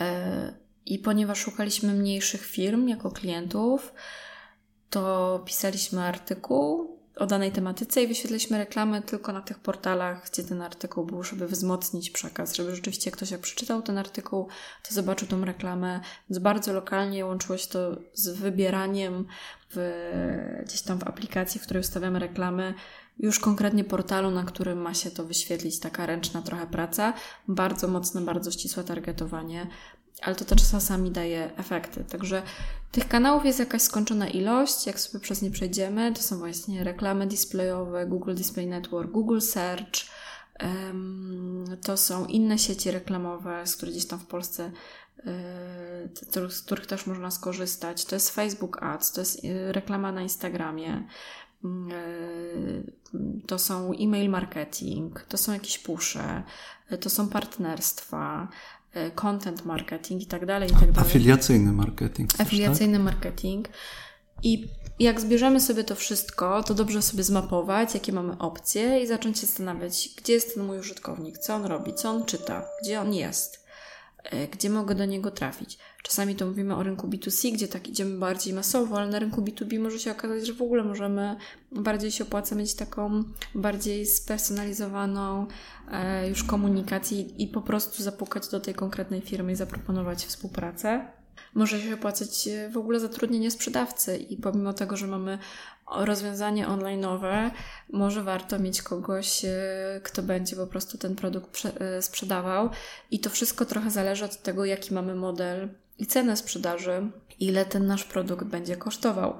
Jeżeli sprzedajemy produkt za złotówkę, za instalację, czy za, za skorzystanie, czy za miesięczny abonament płacimy, nie wiem, 12 złotych, to trochę sprzedawanie sprzedawcom nie wydaje się tu najlepszą strategią, ale jeżeli oferujemy komuś rozwiązania, które mają kosztować kilkaset tysięcy, to żeby firma wydała kilkaset tysięcy na rozwiązanie, to musi widzieć kogoś po drugiej stronie, y, kto swoim autorytetem, swoją ekspertyzą uwiarygodni tą sprzedaż, spotka się kilka razy co najmniej, przedstawi produkt bardzo mocno szczegółowo, zrobi pewną analizę i tak dalej, i tak dalej, i tak dalej. Także w momencie, w którym mamy produkty nawet typu SaaS, nawet jeżeli rozmawiamy o produktach, no, o, o software as a service, wciąż y, warto się zastanowić, jak należy ten produkt sprzedać i co, czego on będzie wymagał, aby rzeczywiście tych klientów, tych użytkowników mieć coraz więcej w platformie.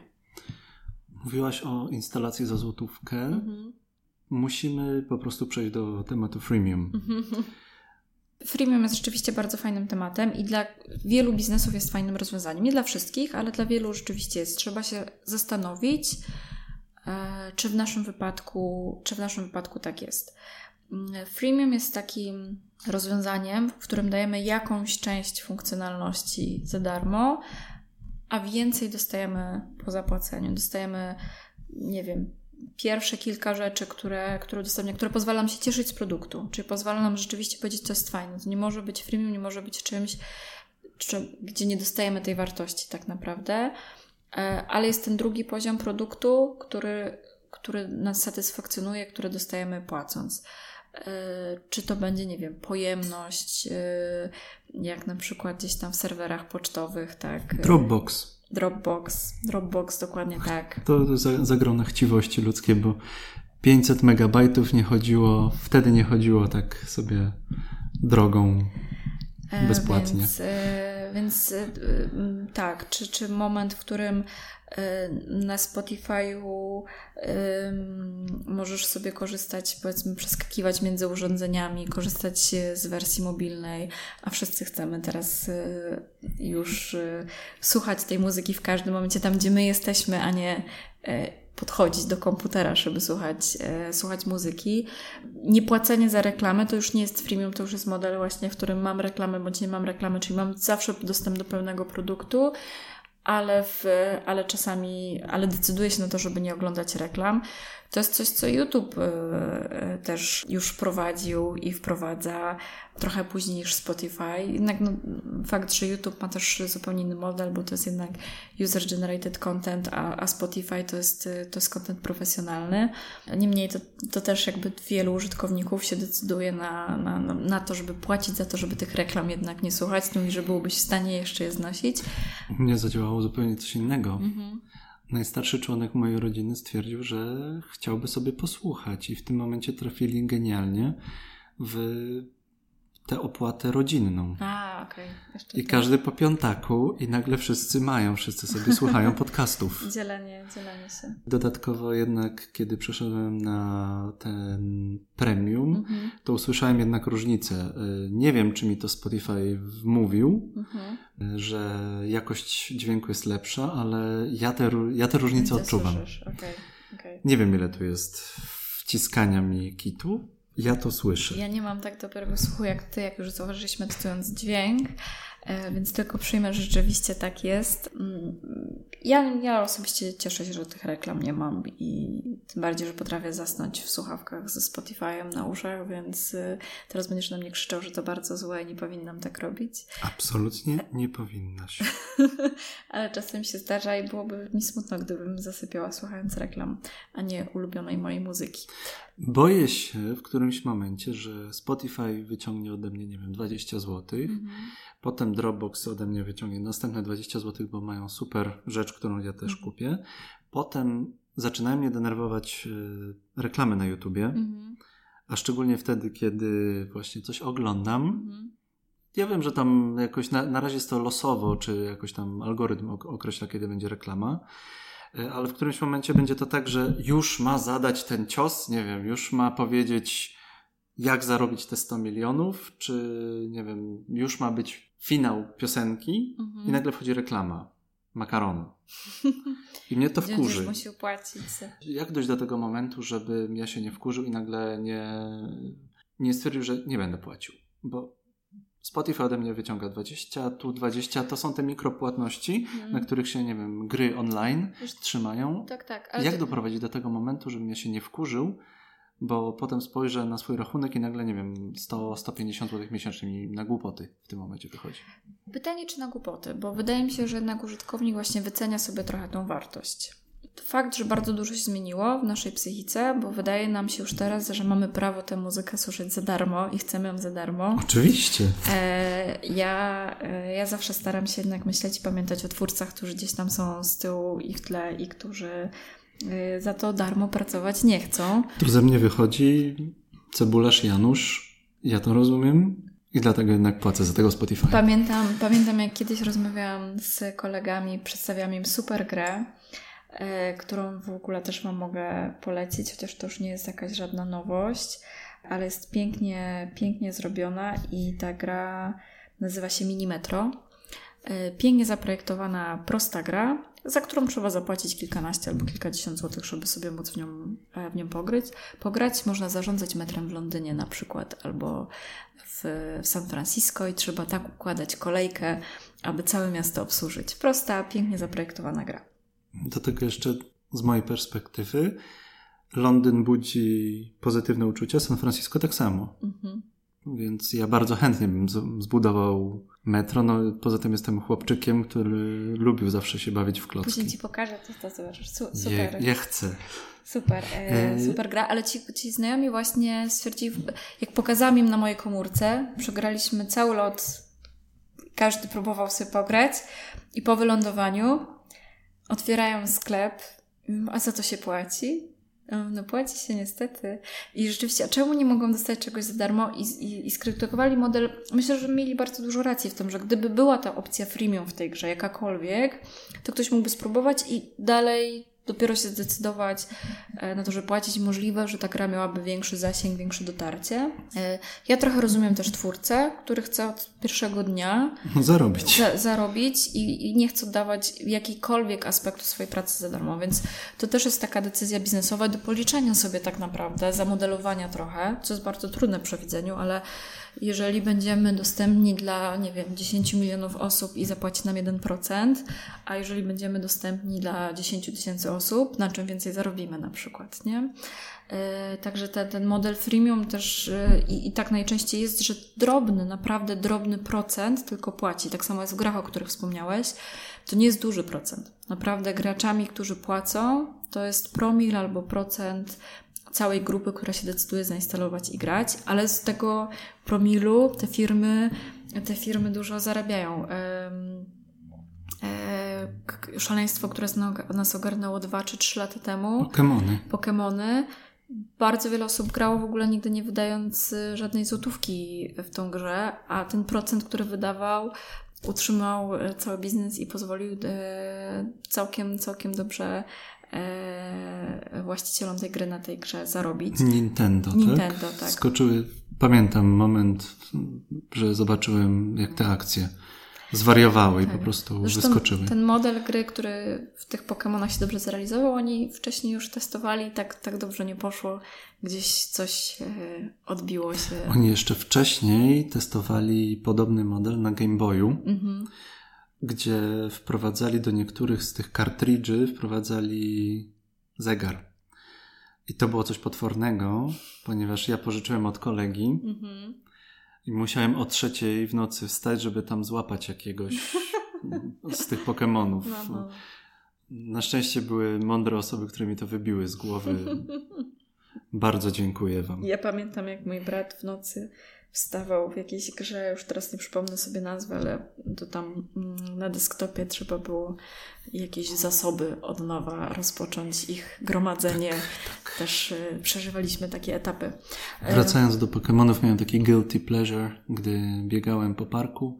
Widziałem ludzi, którzy chodzili, łapali te Pokémony i jeszcze nie było to tak bardzo rozpowszechnione, więc mówiłem, że tam za tym jeziorkiem jest losowo wybrany Pokémon i odczuwałem straszną radość, jednocześnie tak guilty pleasure. Oczywiście. I jak ci ludzie brali po prostu nogi za pasy. Ja się dziwiłam prawdziwą informacją. Zasuwali po tego Pokémona. No. Pokémon innego rodzaju biznesy to zawsze decyzja do kalkulacji, jak chcemy, czy chcemy mieć duży zasięg i wtedy ten mały procent też dla nas będzie miał znaczenie, czy chcemy, żeby użytkownicy od razu płacili i, nam wynagradzali i nie chcemy tego freemium pokazywać. Jest to bardziej ekskluzywne rozwiązanie i chcemy tą ekskluzywność naszego produktu zachować.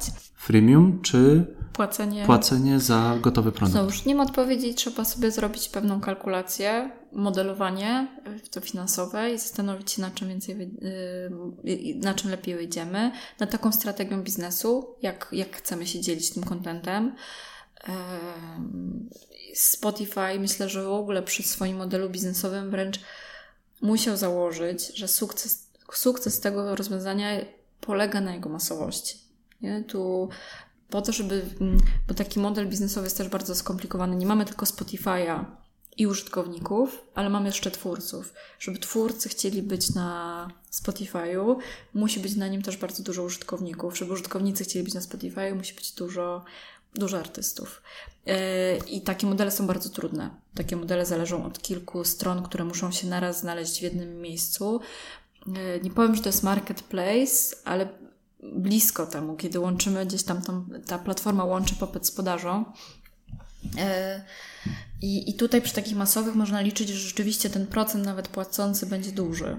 W przypadku gier niekoniecznie już tak będzie. Nie? Niekoniecznie możemy mieć tak specyficzny albo koszt wytworzenia tej gry gdzieś tam jest taki, że, że chcemy jednak, żeby użytkownik płacił od pierwszego, od pierwszego zakupu modeli jest różny, ale warto się zastanowić, jakie są konsekwencje jednego i drugiego. W momencie, w którym decydujemy się na freemium, to freemium musi być naprawdę satysfakcjonujące. Czyli nie możemy dać czegoś, co jest niefajne i dostaniesz fajne dopiero jak kupisz. To trochę nie tak działa. Bardzo często, jeżeli gracie yy, albo, albo produkujecie gry, to często są takie opinie, fajna gra, ale jakby reklama jest po prostu po każdym w ogóle ruchu czy cokolwiek takiego odinstalowuje od razu. Ktoś gdzieś tam przesadził z tym, co daje za darmo, a za coś trzeba zapłacić w formie reklamy, ale jednak trzeba w jakiś sposób zapłacić i gdzie jest ta granica. Czyli nie zdążyłem polubić na tyle tej gry, żebym mógł znieść te reklamy, żebym chciał wytrzymać. Ja dosyć sporo, przyznam szczerze, że gram i absolutnie szanuję model płac- płacenia przez, poprzez reklamę, poprzez jej oglądanie, ale rzeczywiście to musi być dobrze zbalansowane z jakąś grywalnością, z tym, żebym ja w tej grze rzeczywiście y, mogła spędzić przyjemnie też trochę, trochę czasu. Freemium, czy płacimy za wszystko? Jak to zmierzyć? Dasz jakieś narzędzia? Możesz się podzielić? Tak naprawdę to można niestety zmierzyć post factum dopiero, czyli rzeczywiście wypuszczając model na rynek, i to jest już taka zwykła analiza finansowa. Oczywiście, w zależności od tego, czy mówimy o aplikacjach mobilnych, czy o aplikacjach webowych, czy o jeszcze jakichś innego rodzaju interfejsach, podpinamy zawsze analitykę, która pozwoli nam mierzyć konwersję. Mhm. To, jest, to jest dla nas clue. Podpinamy analitykę, która pozwoli nam zmierzyć konwersję i zobaczyć, jaka część użytkowników zostaje z nami. Pierwszy dzień, drugi dzień, trzeci dzień, jaka płaci, w jakich sytuacjach płaci, co je motywuje do zapłaty i tak dalej, i tak dalej. Także to, to nie ma na to jednego narzędzia, to jest mądre zaplanowanie analityki, która pozwoli nam wyciągać wnioski i budować sobie rzeczywiście później e, takie zrozumienie tego użytkownika post factum, już jak on rzeczywiście korzysta z tego rozwiązania, kiedy i za co płaci, co go motywuje do tego zakupu.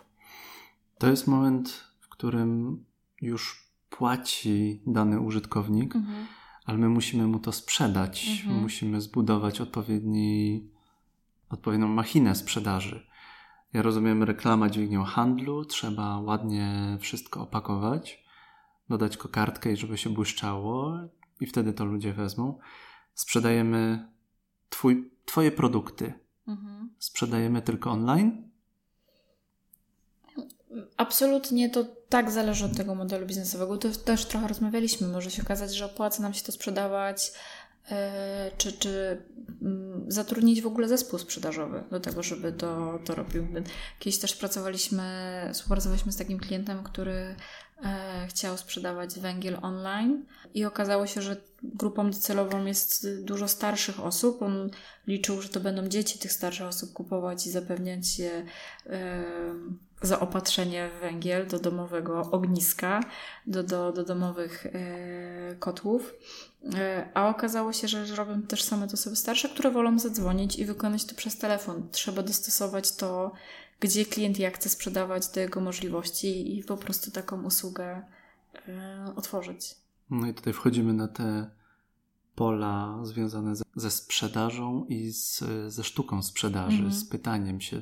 Znowu się zazębia, znowu wracamy do, do wartości. Mm -hmm. Znowu w tym momencie, jak już wiemy jaką wartość, jak już umiemy mniej więcej określiliśmy sobie konsumenta, rozpromowaliśmy to, -hmm mamy ten model premium, freemium, mhm. co mamy i teraz trzeba to sprzedać. Siły sprzedażowe w marketingu agencji kreatywnej, jak to wygląda? Będę mówić teraz o, o nas. My przez długi czas przyznam szczerze, prawie nie musieliśmy sami wychodzić ze sprzedażą. To znaczy, że To- macie dobry produkt. To znaczy, że, że klienci rzeczywiście nas polecali albo wracali, ale w momencie, w którym chcieliśmy zacząć rosnąć i, i przejść pewną skalę, też pojawiła się taka potrzeba i od niedawna rzeczywiście mamy, mm, e, mamy też własne siły sprzedaży, new business managerów, którzy, którzy też odzywają się do klientów i, e, i pozyskują gdzieś tam dla nas nowe, nowe kontrakty. Ale jesteśmy też firmą typowo usługową, czyli to, co sprzedajemy, nie jest produktem technologicznym, jest pewną usługą, którą świadczymy dla klientów. Ten model tak, e, tak na ogół e, się odbywa, ale tu znowuż też są takie innowacje. Niedawno pojawiła się jakaś firma na rynku, która sprzedaje usługi marketingowe tylko i wyłącznie online, czyli usługi agencyjne marketingowe tylko i wyłącznie online e, i można sobie wyklikać pewne rozwiązania online. Także gdzieś te modele biznesowe również w takich, można by już przyz, przyznać, starych, y, starych modelach też y, się innowacyjnie zmieniają.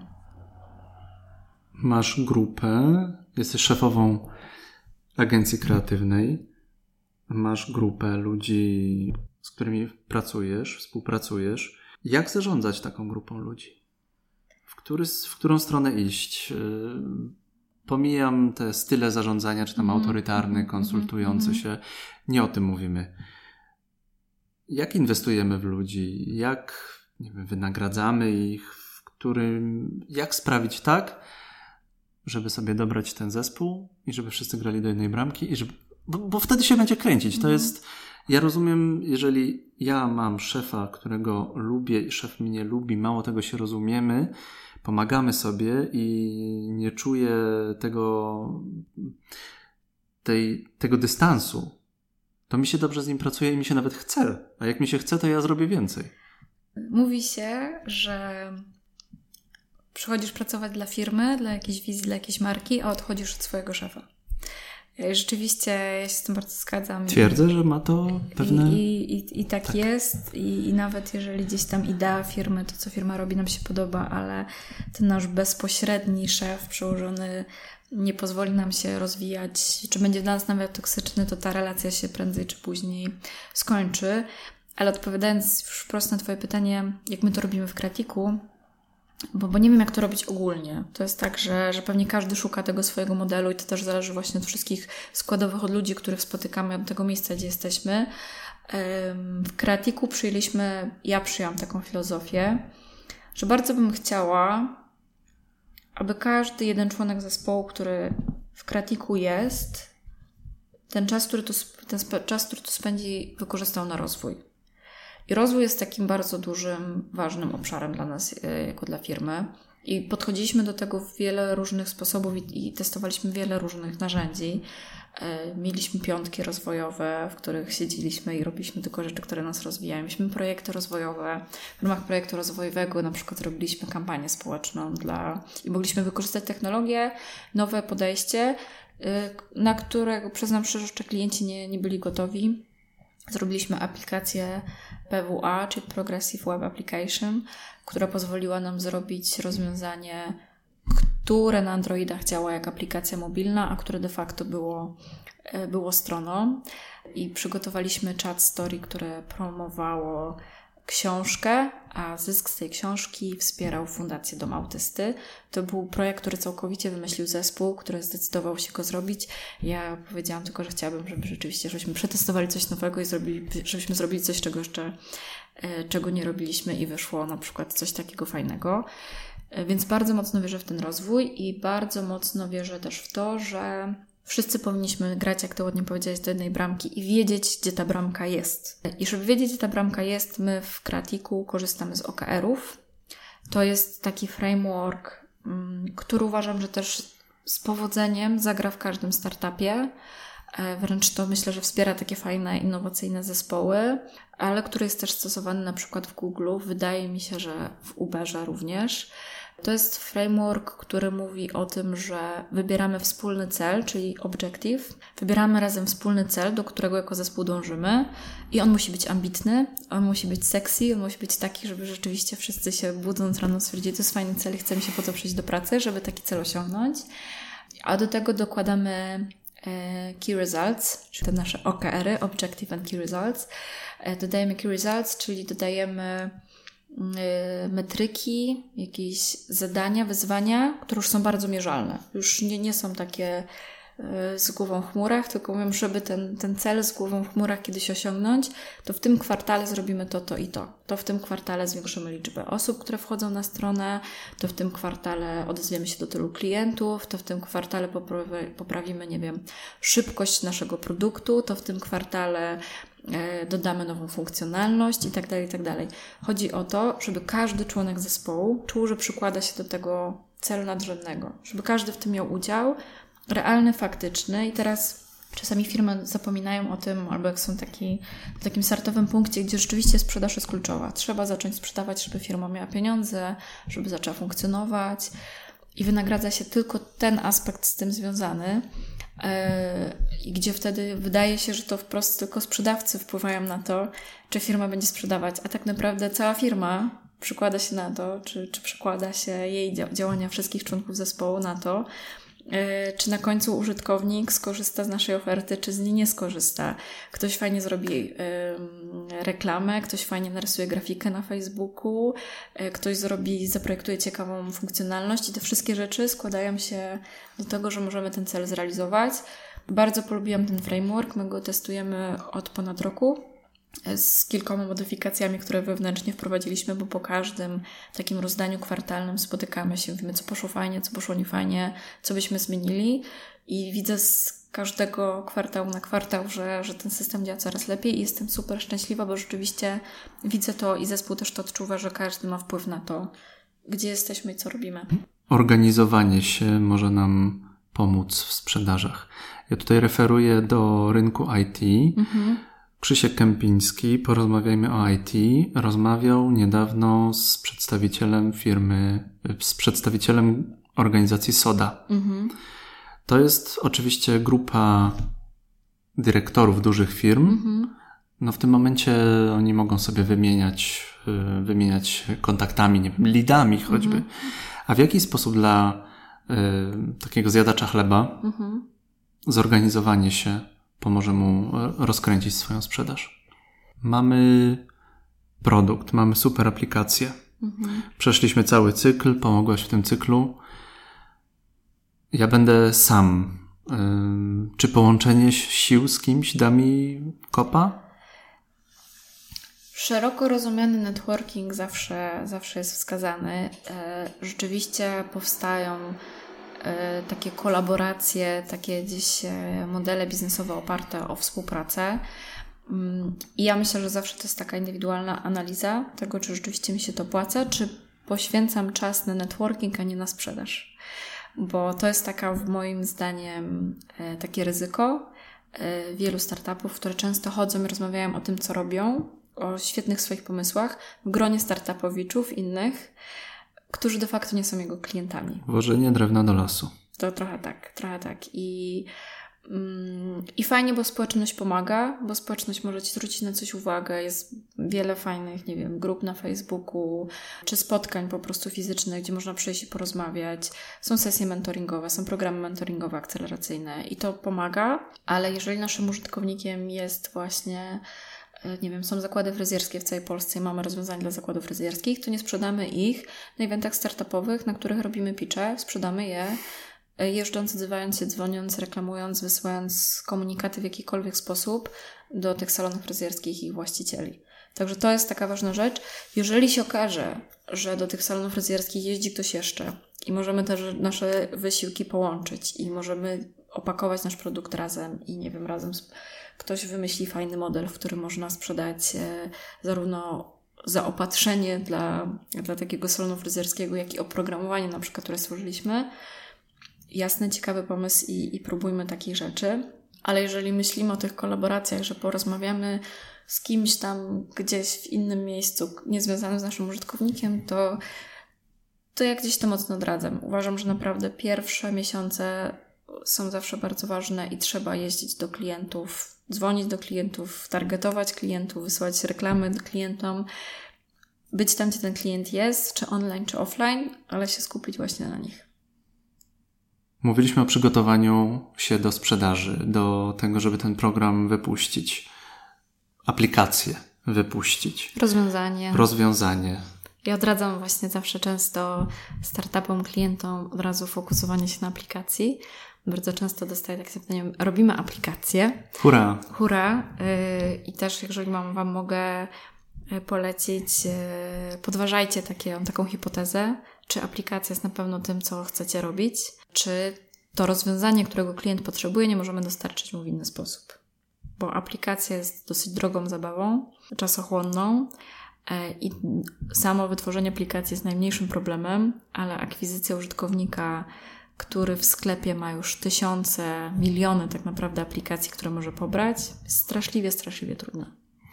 Mamy tutaj mniej więcej schemat strategii dla niestrategów.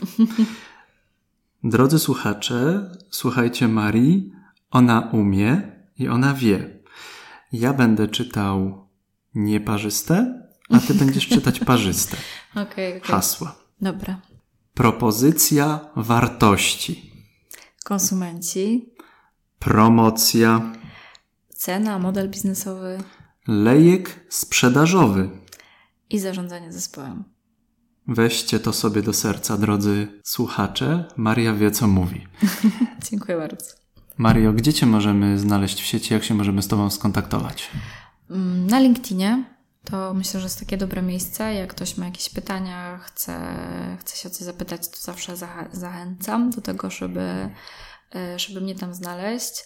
E, można mnie spotkać na spotkaniach Geekers Carrots które się odbywają raz w miesiącu w Poznaniu, także to też serdecznie zapraszam. Można posłuchać innych e, ludzi, którzy mądrze gadają i, i ciekawie e, i przy okazji sobie gdzieś tam porozmawiać.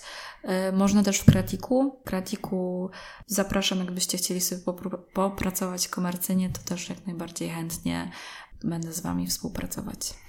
Blogi? Nie, ale rozważam to bardzo istotnie. Muszę się przełamać. Kiedyś prowadziłam bloga, którego już nie ma na rynku, który się nazywał Innogenerator. Pisaliśmy z kolegą o innowacjach właśnie przez y, jakiś tam czas i trochę się zapuściłam w tym temacie. Ten blog już kilka dobrych lat nie działa. Rozważam, aby wrócić, jak tylko to się stanie, będziesz pierwszą osobą, której podeślę linka. Z przyjemnością popatrzę. Gościnne występy? Y, zdarzają się, a nie mam w tej chwili żadnych w planach w najbliższym czasie. A jak będą to na fejsie? A jak będą to na fejsie? Na Facebooku również można mnie znaleźć. Bardzo Ci dziękuję. Super fajna rozmowa. Bardzo mi się przyjemnie z tą rozmawiało. Był flow. dziękuję. Bardzo Wam dziękujemy za Wasz czas, za Wasze uszy.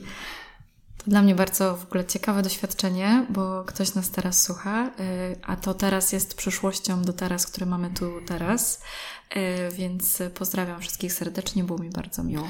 Maria Połońska, Kreatik. Mówimy do Was, do Was w przyszłości. Bądźcie zdrowi. Ja się nazywam Jędrzej Paulus. To był kolejny odcinek podcastu Developer Wannabe. Trzymajcie się. Cześć.